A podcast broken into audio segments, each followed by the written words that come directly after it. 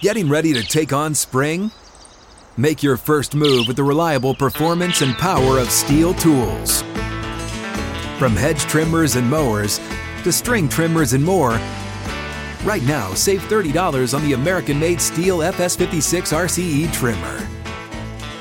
Real STIHL. The FS56 RCE is made in America of U.S. and global materials. Offer valid through June 16, 2024. See participating retailer for details. Live from the 6th and Peabody studio and across the Outkick network. This is Outkick 360 with Jonathan Hutton and Chad Withrow. Out of the gates and ready to go. Outkick 360 is underway from Nashville. Plenty to hit today. All things NFL and college football and much more. John McClain will join us.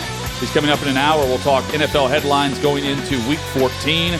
Tom Brady does it again. We'll dissect what the Bucs did in the final five minutes of last night's Monday Night Football matchup against the Saints. Shannon Terry, founder and CEO of all things media, sports media. Started Rivals, sold it. Started 24 7 Sports, sold it.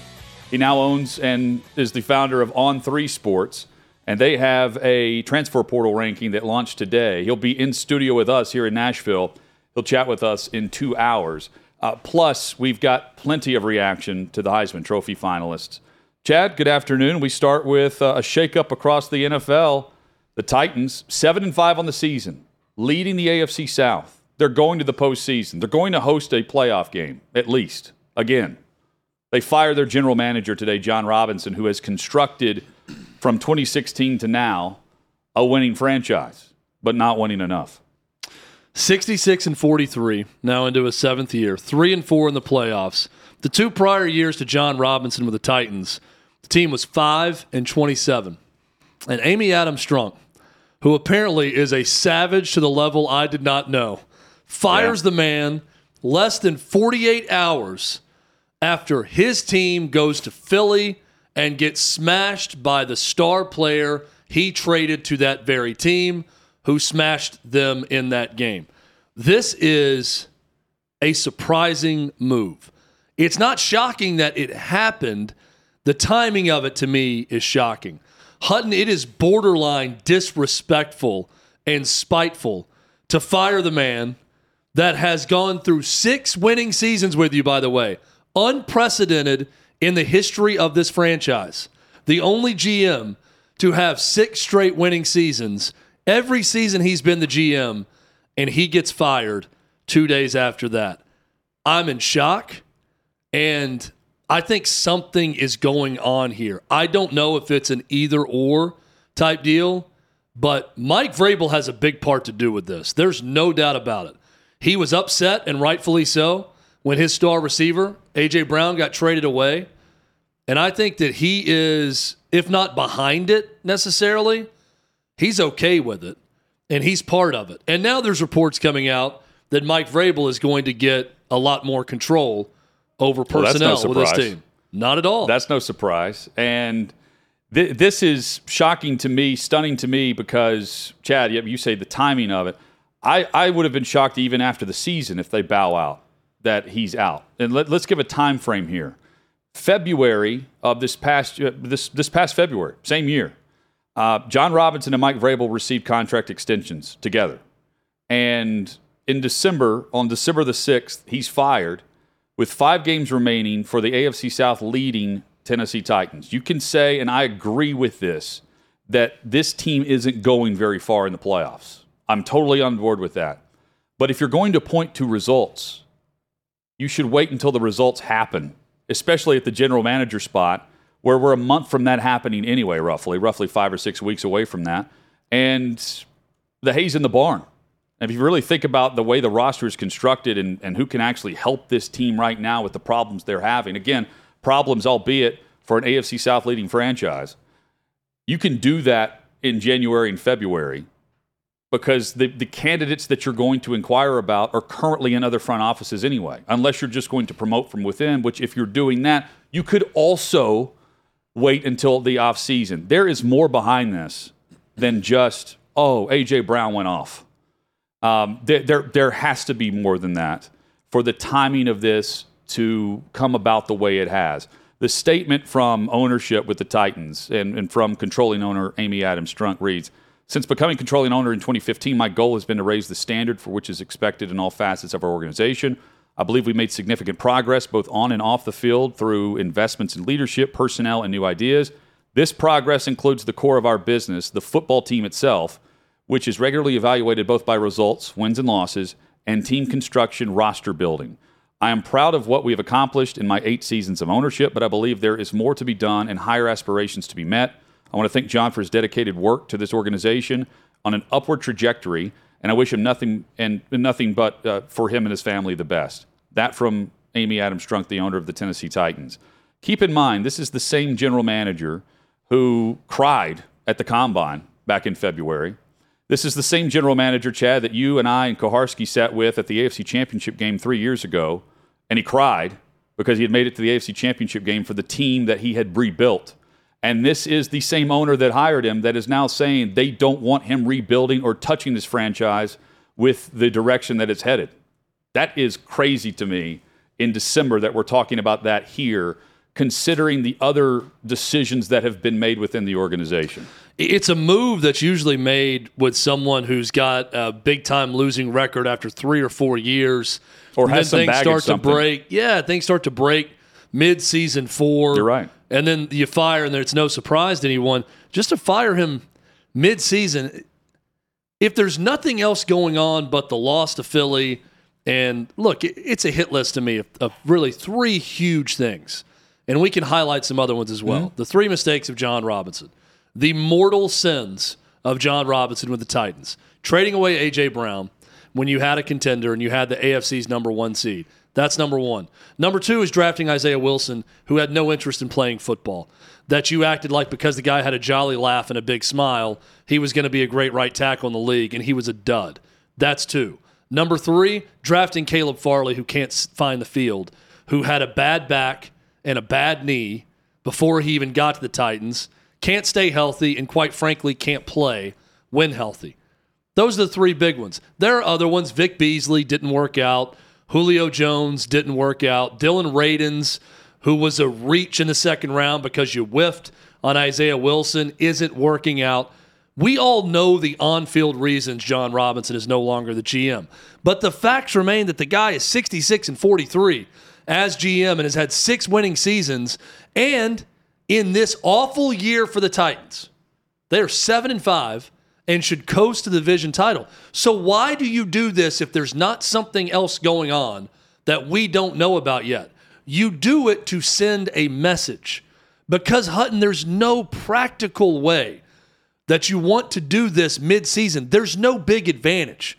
It doesn't get you at the, at the front of the line for the next GM hire. The next GM is Mike Vrabel in, in my eyes. That that's what this thing is headed for. There's going to be someone with that title, but Mike Vrabel is going to have control of that someone, and he's going to have final say and the biggest say on roster and personnel moving forward. I'd be shocked if that's not the case. So you're doing this basically to flex and say winning the AFC South in three straight years is not good enough for this franchise. But we want to win a Super Bowl. But they're doing it before they don't win the Super Bowl this year, knowing that they're going to win the, the South. That's the crazy thing of the timing of it. And and here's the other thing, just behind the scenes, and and if you follow the team, if you if you follow uh, what they've done recently, they were awful prior, prior to Robinson and Vrabel and, and Amy Adams Strunk taking over as the controlling owner. Quite frankly. Um, and, and she's done great things. And this is not just reaction to her firing him. It's uh, to me, it's the timing. This is this is an organization that just released a, a paragraph statement for a guy who opened up the press conference when he was first hired, Chad, saying it was his dream job. He's from what uh, two hours away uh, here in, in from where we sit right now He's from Northwest Tennessee. and the the results speak for itself based on what they're back to now, where other owners are openly admitting they're chasing the Tennessee Titans. No one would say that. Um, they are then should be better than where they are. But this is why they are where they are in part. They pride themselves on an organization that, through their culture, is not pointing fingers. So when all these injuries happened a year ago, Vrabel, Robinson, Strunk, all of them would point and say, hey, we we're going to make sure we stick together. The players would say we're not going to point fingers, no matter how bad the defense is, the offense is, all these injuries. There's no excuses. We pick up and it's next man up. What they did today is point the finger at Jon Robinson prior to the results actually happening. It, it's it's and we've seen bad results. And again, I don't think they're doing very much this season. I didn't think they were going to win the number one overall seed last year either, and they did. And to me, that it's it's a bit premature to just say he's fired because AJ Brown went off on them. There, there's uh, in one game. This is more about a roster construction and a a vision between ownership, general manager, and head coach that were not in line. And for whatever reason, they could not work together on December the 7th. He was fired on a, a Tuesday after a loss to Philadelphia. Um, let, let, me let me clarify here. I'm not arguing that he was fired just because AJ Brown went off on him. My argument is the timing of this, less Oh, than two days after that, Yes. is a direct shot yes. at him.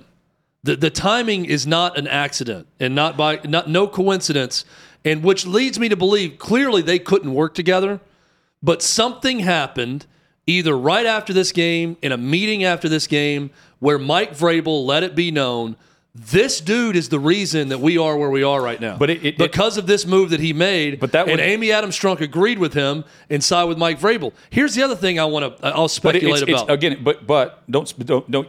Let's go in in order here. Uh, just based on what you said. Again, this is not an organization that points the finger or mentions blame publicly during the season, right? Robinson took the blame at the combine last year, and then we know the results there. yeah. This isn't just an emotional reaction to one game, and they talked yesterday and decided on this today. This has been. If you buy into that, you're saying this has been going on since the two were paired together in a contract extension in February. This isn't something that just happens overnight that ownership reacts to immediately. I, I certainly that's something they've been thinking about, but it's hard to argue the emotion of it because it's emotion one way or the other. So you're telling me that Jon Robinson and Mike Vrabel couldn't coexist for six more weeks with each other, and then you fire them right after the season? You do the what most NFL organizations would do, which is There's- there you be show a little it. bit of respect for a guy that had six winning seasons with you, and you guys coexist for six more weeks, then fire him and give him a massive. But I don't feel sorry for John Robbins. He's getting paid, Sure. because he got a contract extension in February. Don't take it as that. But something happened here. This is more Al Davis than Amy Adams Strunk. A move like this. And I, I'm not saying it's just because Amy Adams Strunk watched that game and uh, she was getting the bird flipped at her in the in Philly by fans, and they were thanking her for trading them AJ Brown, and because of that, she left and fired Jon Robinson. I'm not saying that. Clearly, something that was discussed, but emotion played into the timing. It's one way or the other. Jon Robinson could not work with Mike Vrabel anymore. Mike Vrabel couldn't work with him. Amy Adams Strunk had to fire him because of it. Something has happened that we don't know about yet. Here's the other thing I, I want to speculate about with this. yes. Joe Rexrode of The Athletic wrote a column recently about Mike Vrabel and Ohio State. I don't think that was by accident. I don't think that was some grand stretch or leap that was being made. I'm not saying that they're firing Ryan Day or that, you know, Mike Vrabel was going to get that job, but I do believe the timing also of that to be interesting in that maybe if not even Ohio State, there was someone who reached out about interest and Mike Vrabel played his hand But I don't. in this to get power from the Titans. But you can do that in January when Ohio State's playing in the college football playoff and Ryan Day remains the head coach. I mean, you, you can wait until after the season if, in fact, you're buying into the idea that they're not going very far in the postseason. You can use that leverage to stay and have your own GM join you after the season is complete. Again, it's a, it's an upset the apple cart moment today for a seven and five team that is admitting they're not going further in this championship window um, and they're doing everything possible to steady a ship that is more than just at a crossroads, right? Like again, the, t- yeah. the timing is coincidental, but if if you're going to use that as leverage, you can do that without doing it now. yeah, I just think Because Ryan Day's not going to get fired. He's in the college football playoff. No, but I also think that if if you want if you want someone gone, it's better to do it when you're seven and five and headed to an AFC division title than to do it when you get housed at home in the playoffs and you win two of your last seven games, which that may be what the Titans are headed for. And I, I think Mike Vrabel may know that. I mean, firing him I- now I or think- firing look, him then, I- the result would be the same. I don't I don't know that, but that's but that's the the point with Robinson. It makes no sense other than you're appeasing a fan base, or you've got two people who can't work with each other, and you've got to do it now to get rid of it and pull the pull the band-aid off quickly. I mean, uh, I mean, do, do you think that the way this team is built with their roster and their players and Mike Vrabel in charge that this is now going to inspire the locker room in some way? I would say the same organization that, that you're saying, you know, had to pull the plug on this continues to hire and employ Todd Downing, and the paychecks are signed by the same person. And Todd Downing results on the field and off the field have not lived up to expectation. And they're saying it's more personnel than it is Todd Downing. Uh, but last year they continued to run the football well without Derrick Henry. Personnel was worse then. You know, it, and it, it, AJ Brown played on that team. So let, let me tell you what I think the big difference is between Todd Downing and Jon Robinson in this. Jon Robinson's much better at his job than Todd Downing, first and foremost, and he got fired. The biggest difference is Todd Downing is Mike Vrabel's guy, and it's clear Jon Robinson is not. Uh, maybe so, but I still believe Todd Downing can get fired after the season just as easily as John Robinson got fired today. For sure, but Todd Downing, you know, should have been fired after the DUI if they really wanted to. Sure. And it's and it's Jon Robinson that's without a job mid-season. It's a, it's a I- very I- all- strange all set I'm of saying circumstances. Is I, I fully believe, and I, I think Mike Vrabel's an elite NFL coach. I've said this repeatedly. If I'm the He owner is. and I'm trusting one or the other, I'm siding with Mike Vrabel. If Mike Vrabel truly believed in Jon Robinson, Jon Robinson is still the general manager of the Titans. Full stop. If he And- goes to the owner and says, hey, one bad move, two bad moves, he's still the man for the job. He's doing a good job. He'll continue to do so. Jon Robinson is still the GM. I don't think Mike Vrabel, he reached a point where he could not say that with a straight face. well, let's point out some other obvious uh, points of emphasis here uh, in regards to ro- what Robinson chose to do or did not do in regards to paying AJ Brown. You think Jon Robinson wants to pay Jeffrey Simmons? Jeffrey Simmons is telling reporters that he doesn't know if the Titans are going to have the money to pay him. You think that's a Jon Robinson issue? Let's also mention this. Uh, You want to go through uh, uh, Vrabel's successes. Jon Robinson traded for Ryan Tannehill. Robinson drafted Derrick Henry. Uh, Robinson drafted A.J. Brown. Robinson ja- drafted Jeffrey Simmons. Robinson drafted Kevin Byard. The list goes on and on. And that's the fabric of what has worked for Mike Vrabel, who took over a roster that undoubtedly needed his touch as well. But it's not like Robinson is some massive failure. No. And uh, quite frankly, the expectations for Vrabel now increase. They don't decrease based on this move. The bar is set. And while he's completely safe, it's time for more results than mediocre offensive play and trying to win 17 13. That's not going to work. And I think they know they've got to score more points. That goes back to my point. Todd Downing continues to be able to call plays for this offense, and they're not scoring any points. Derrick Henry led the league in rushing after week nine. Since week 10, he's 22nd in the league in rushing. Same personnel. If if you were to put uh, you know the hit list of percentages and we were to bet on who's going to lose their job in season, Todd Downing wins them. that every time, and it's Jon Robinson. That's No, what I none keep, of them. They don't fire anybody right. That's what I keep coming back to. Something happened. Yeah. Something went down. Something happened between Vrabel and Robinson, or Robinson and someone else, or Robinson and ownership, or just a very frank conversation with Amy Adams Strunk and Mike Vrabel. And look, if I'm asked to choose, if it's you know gun to your head, you got to pick one of the other. I'm picking Mike Vrabel, and every Oh, yeah. Titans fan is right now. No doubt. But you were spot on about this, Hutton. This this only increases increases the pressure on Mike Vrabel. And if Mike Vrabel has one weakness in his arsenal, he is loyal to a fault.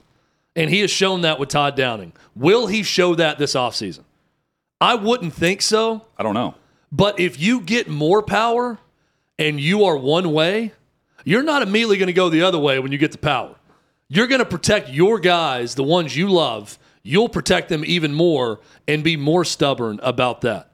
So for those that are doing backflips over Todd Downing needs to get fired, Todd Downing needs to get fired, I wouldn't be so excited about this move being an indication that he will. Because I think now Mike Vrabel has even more power, and no one's telling him who to hire or fire on that staff. It's going to be his decision completely. Or suspend. or suspend, because the league will ultimately suspend Todd Downing for his DUI uh, once the legal process plays itself out. But the Titans could have made a move and suspended him on their own prior to this and chose not to. Hit us up with your thoughts at Outkick 360. Um, coming up, we will hit the other headlines of the day. Brady does it again, and we start when we return in regards to the Heisman finalist. And Chad, you and I have different takes on this, but I think we end up in the same spot uh, with regards to the process of how this is all determined and the four that were chosen and the interesting selection of those four that will be at the Heisman ceremony uh, in New York. Again, hit us up at Outkick 360. Outkick 360 excited to partner with Aurora NutraScience and VidaLifeScience.com, V-I-D-A LifeScience.com, the website. Aurora delivers supplements where you need them the most, your body. VidaLifeScience.com, the place to go check out all the vitamins and supplements. It's where you can see more info. Outkick 360 season ticket holders receive a 15% discount with the code Outkick360.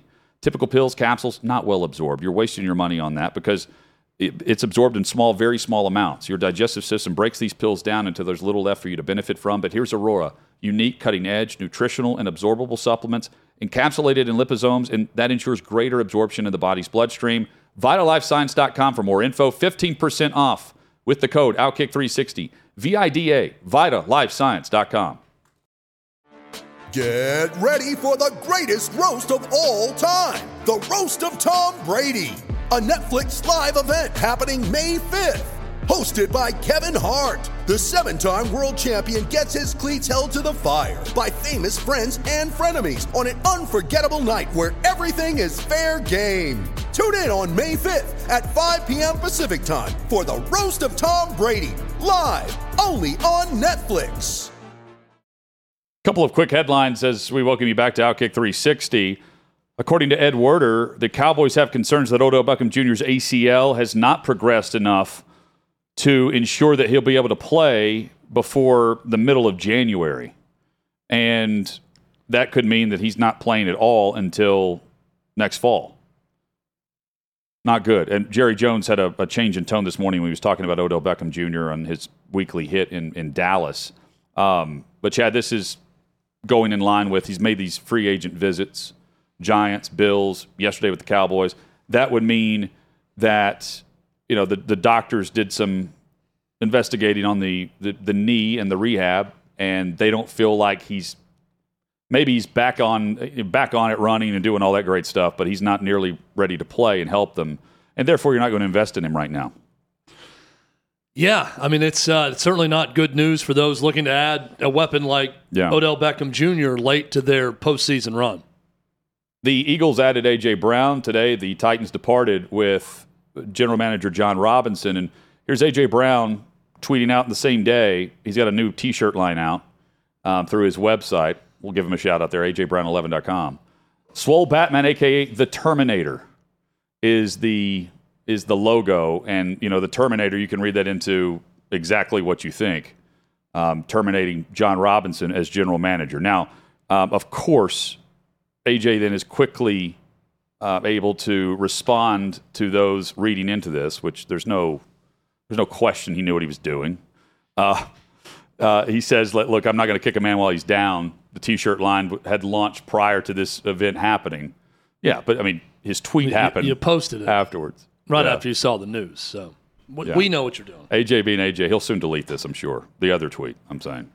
Um, the Heisman finalist announced Hendon Hooker, not one of the four headed to New York, uh, but we do see Max Duggan. We see CJ Stroud. We also have uh, Caleb Williams, who's the odds on favorite, and Stetson Bennett from Georgia. Those are the four finalists for the Heisman Trophy. Chad, just your initial reaction when you saw that Hooker was left off? Uh, disgust, quite frankly. I, I think it's it's terrible. Um, I, I think that th- this is we're going to get into the process of of naming the Heisman and what's going on with Heisman voters everywhere. But I looked it up. This is from the Heisman Trophy Trust uh, website. This is the definition of the award. It's awarded to the outstanding college, the most outstanding college football player in the United States whose performance epitomizes great ability combined with diligence, perseverance, and hard work. Look, Stetson Bennett meets all that criteria. Um, this is not a knock on on Stetson Bennett, but just here's here's one. I'm going to use Stetson Bennett in this because Hendon Hooker was the SEC's offensive MVP, and as of eight minutes ago, he was also named first team All SEC quarterback. Never in the history of this award has the SEC offensive MVP not been a finalist for the Heisman, while another player has been a finalist. That's never happened in the history of this award. Versus common opponents. And I'm going to credit Zach Reagan, who covers the Tennessee Vols, for these stats. Hooker versus Bennett. Five common opponents South Carolina, Missouri, Kentucky, LSU, Florida. Hendon Hooker had 1,701 total yards, 16 touchdowns, no interceptions. Stetson Bennett had 1,357 total yards, nine touchdowns, three interceptions in those games. Those aren't bad numbers. Those also aren't Hendon Hooker numbers. So I'll ask this simple question between the two swap them. What's the record? Hendon Hooker's Georgia's quarterback with that roster, and Stetson Bennett is Tennessee's quarterback with that roster. What is Tennessee? Six and six, seven and five, maybe. Georgia's still undefeated. This has too often become, and Stetson Bennett is a great story of perseverance, diligence, and hard work, which exemplifies the Heisman Trophy. But part of this is also most outstanding player. And I cannot think of a more outstanding player this year than what Hendon Hooker did for that Tennessee football program in this season. Hutton, I was not expecting him to win it. I don't think that he should win it, quite frankly, because he was injured with one game left he still had better numbers, not having the stat stuffing game he would have had against Vanderbilt, did not have an SEC championship game, which, oh, by the way, he would have if there wasn't a division format. He would have had another chance yep. against Georgia. May have been bad for him again. First time against Georgia defense, not his best game. We all recognize that. But my big issue is it's as if the Heisman voters, and you're going to get into how everyone starts to think the same way. It's as if every Heisman voter tuned in for every second of that loss to South Carolina and didn't see a single second against Alabama, one of the most watched games of the college football season, or didn't tune in for a single second of his performance against Florida. That was courageous at the time because he was battling injuries throughout that game. Didn't sit through the 27 point win Tennessee and Hendon Hooker put on LSU on the road. It's very, very easy to nitpick and choose and go, okay, who are the four playoff teams again? Okay, let's get those guys from the playoff teams. And then, oh, yeah, Caleb Williams. He's really famous also. We'll put him in. So, my biggest beef isn't even with Stetson Bennett um, because, at least with Stetson Bennett, I mean, if we're, if we're about stats, where's Michael Penix Jr.? If it's about stats, I mean, his passing numbers are incredible. Um, Stetson. So here's here's my biggest complaint with the voting process, and with most voters, not all, but most.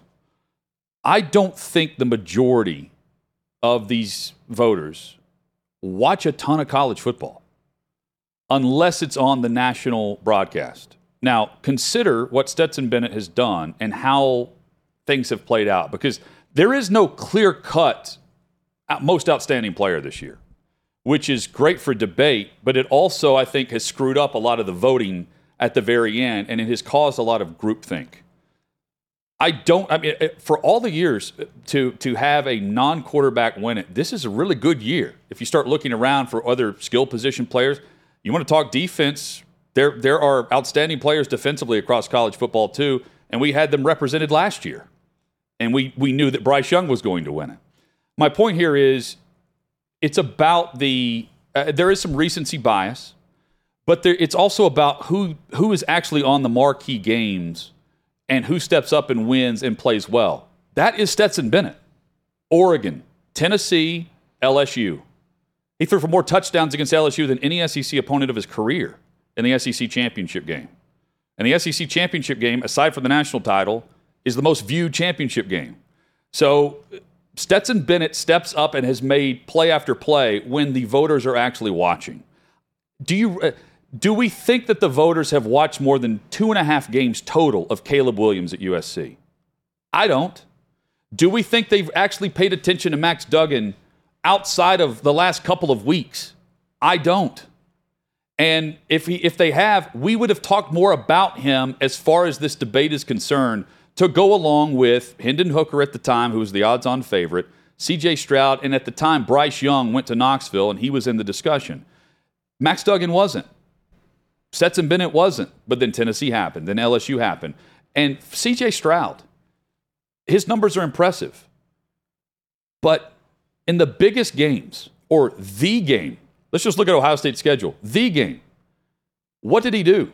I mean, I'm looking at the the the makeup and, and moxie of the most outstanding player, and like the offensive and defensive fronts against Michigan, CJ Stroud was not good in the second half.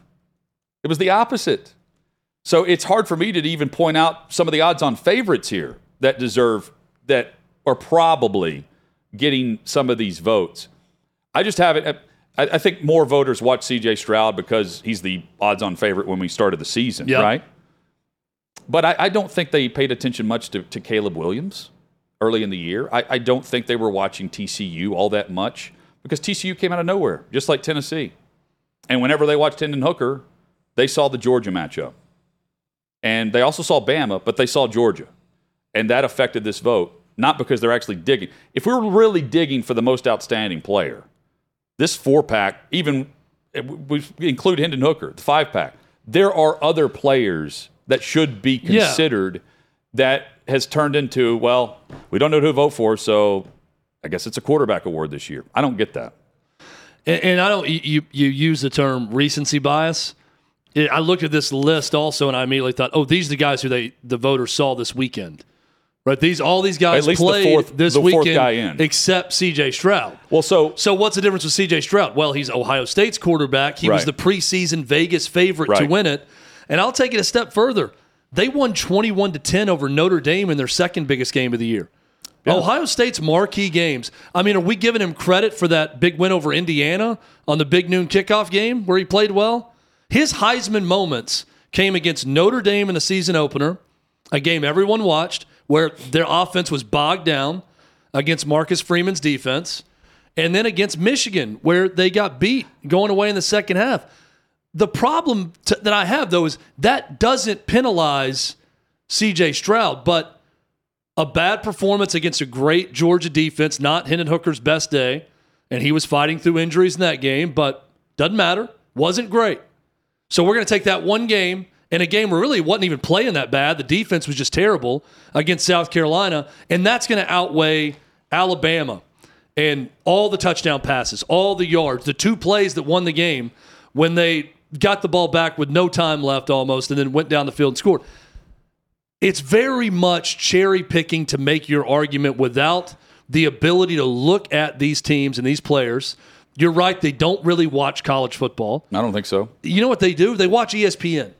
And when ESPN turns the page, this is where I think that the four letter network will never understand their full power. When Hendon Hooker loses, or sorry, when Tennessee loses and Hendon Hooker gets hurt, and the immediate talking point is, well, the, the committee's going to penalize them because Hendon Hooker's out. He is an afterthought. ESPN buried his chances of being voted on by voters and getting to New York because the moment he tore his ACL, even with only less than four or less than five quarters left in his season, he was done. Because suddenly, what's let's talk about Ohio State versus Alabama and not Tennessee versus Alabama, even though that's more of the, the argument to be had. They moved on, and because of that, too many people move on. And uh, Hutton, I think you're hitting on something.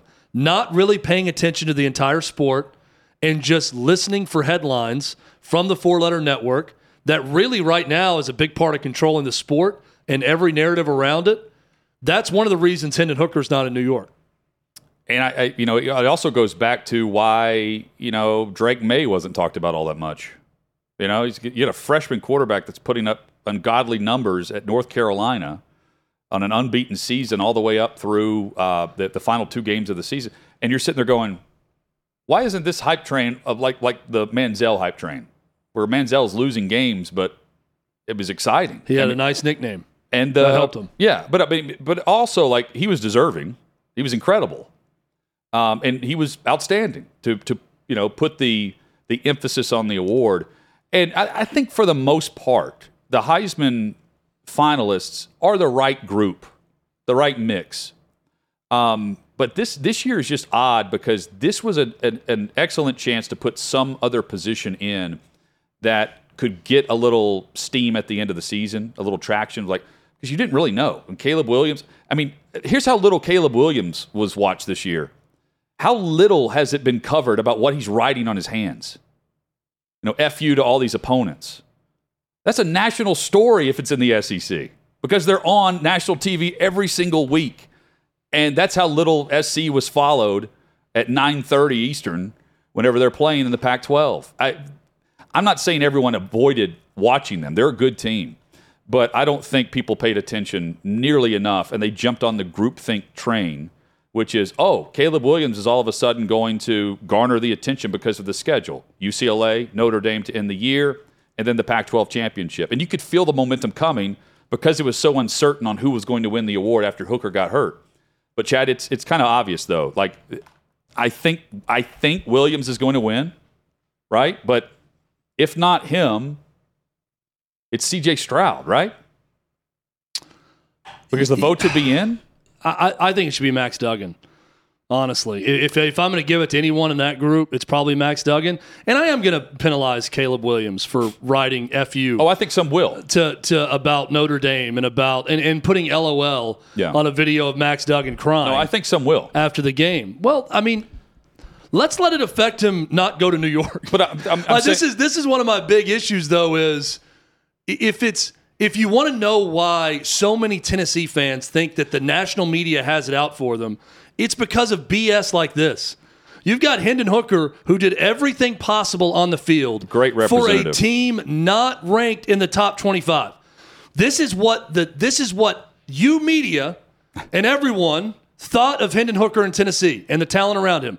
Third in the SEC East behind Kentucky. That's where they were picked. They were number one in America in the college football playoff poll. They beat Alabama and Florida and at LSU, but it wasn't good enough for anyone.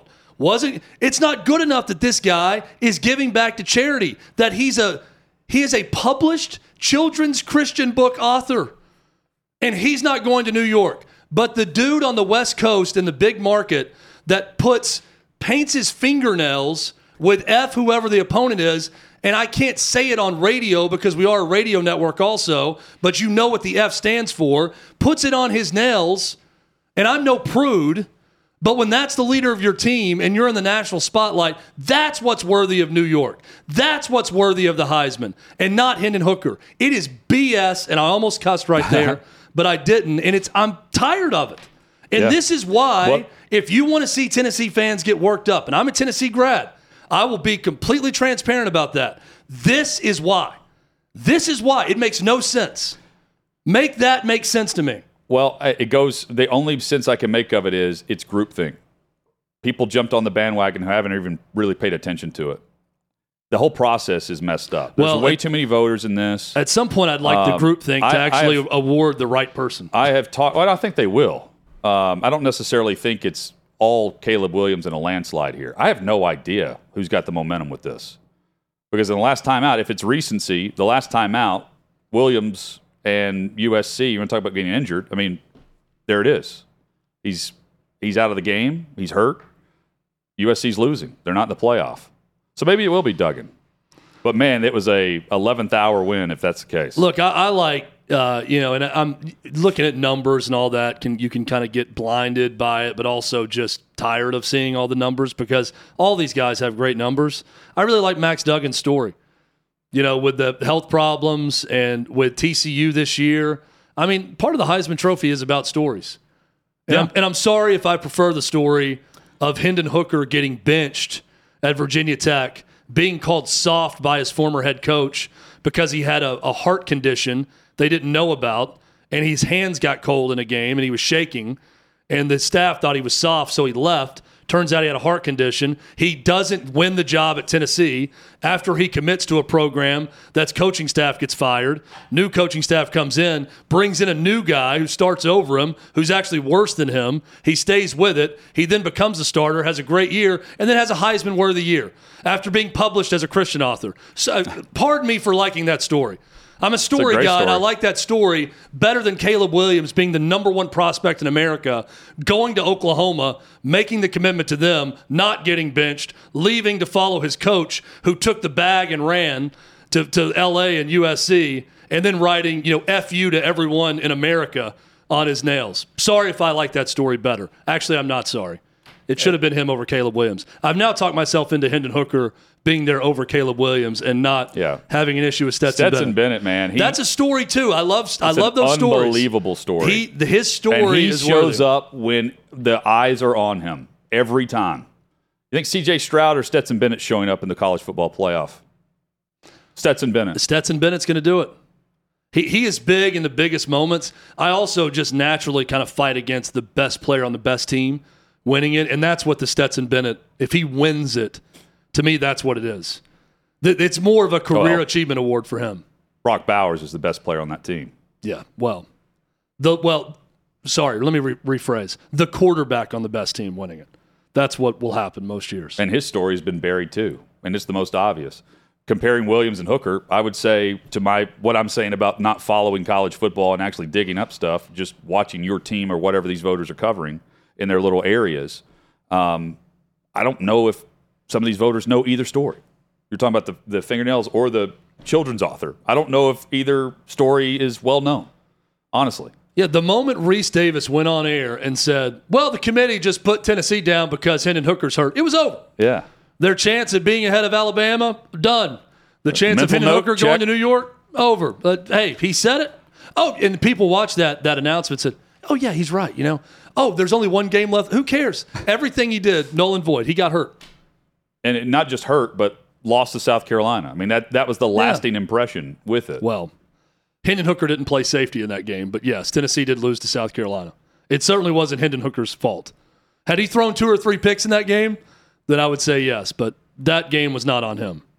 Uh, hit us up with your thoughts at Outkick360 on social. Coming up, North Carolina out of the AP poll. This is a crazy fall. That's next on Outkick360. You ready? Showtime.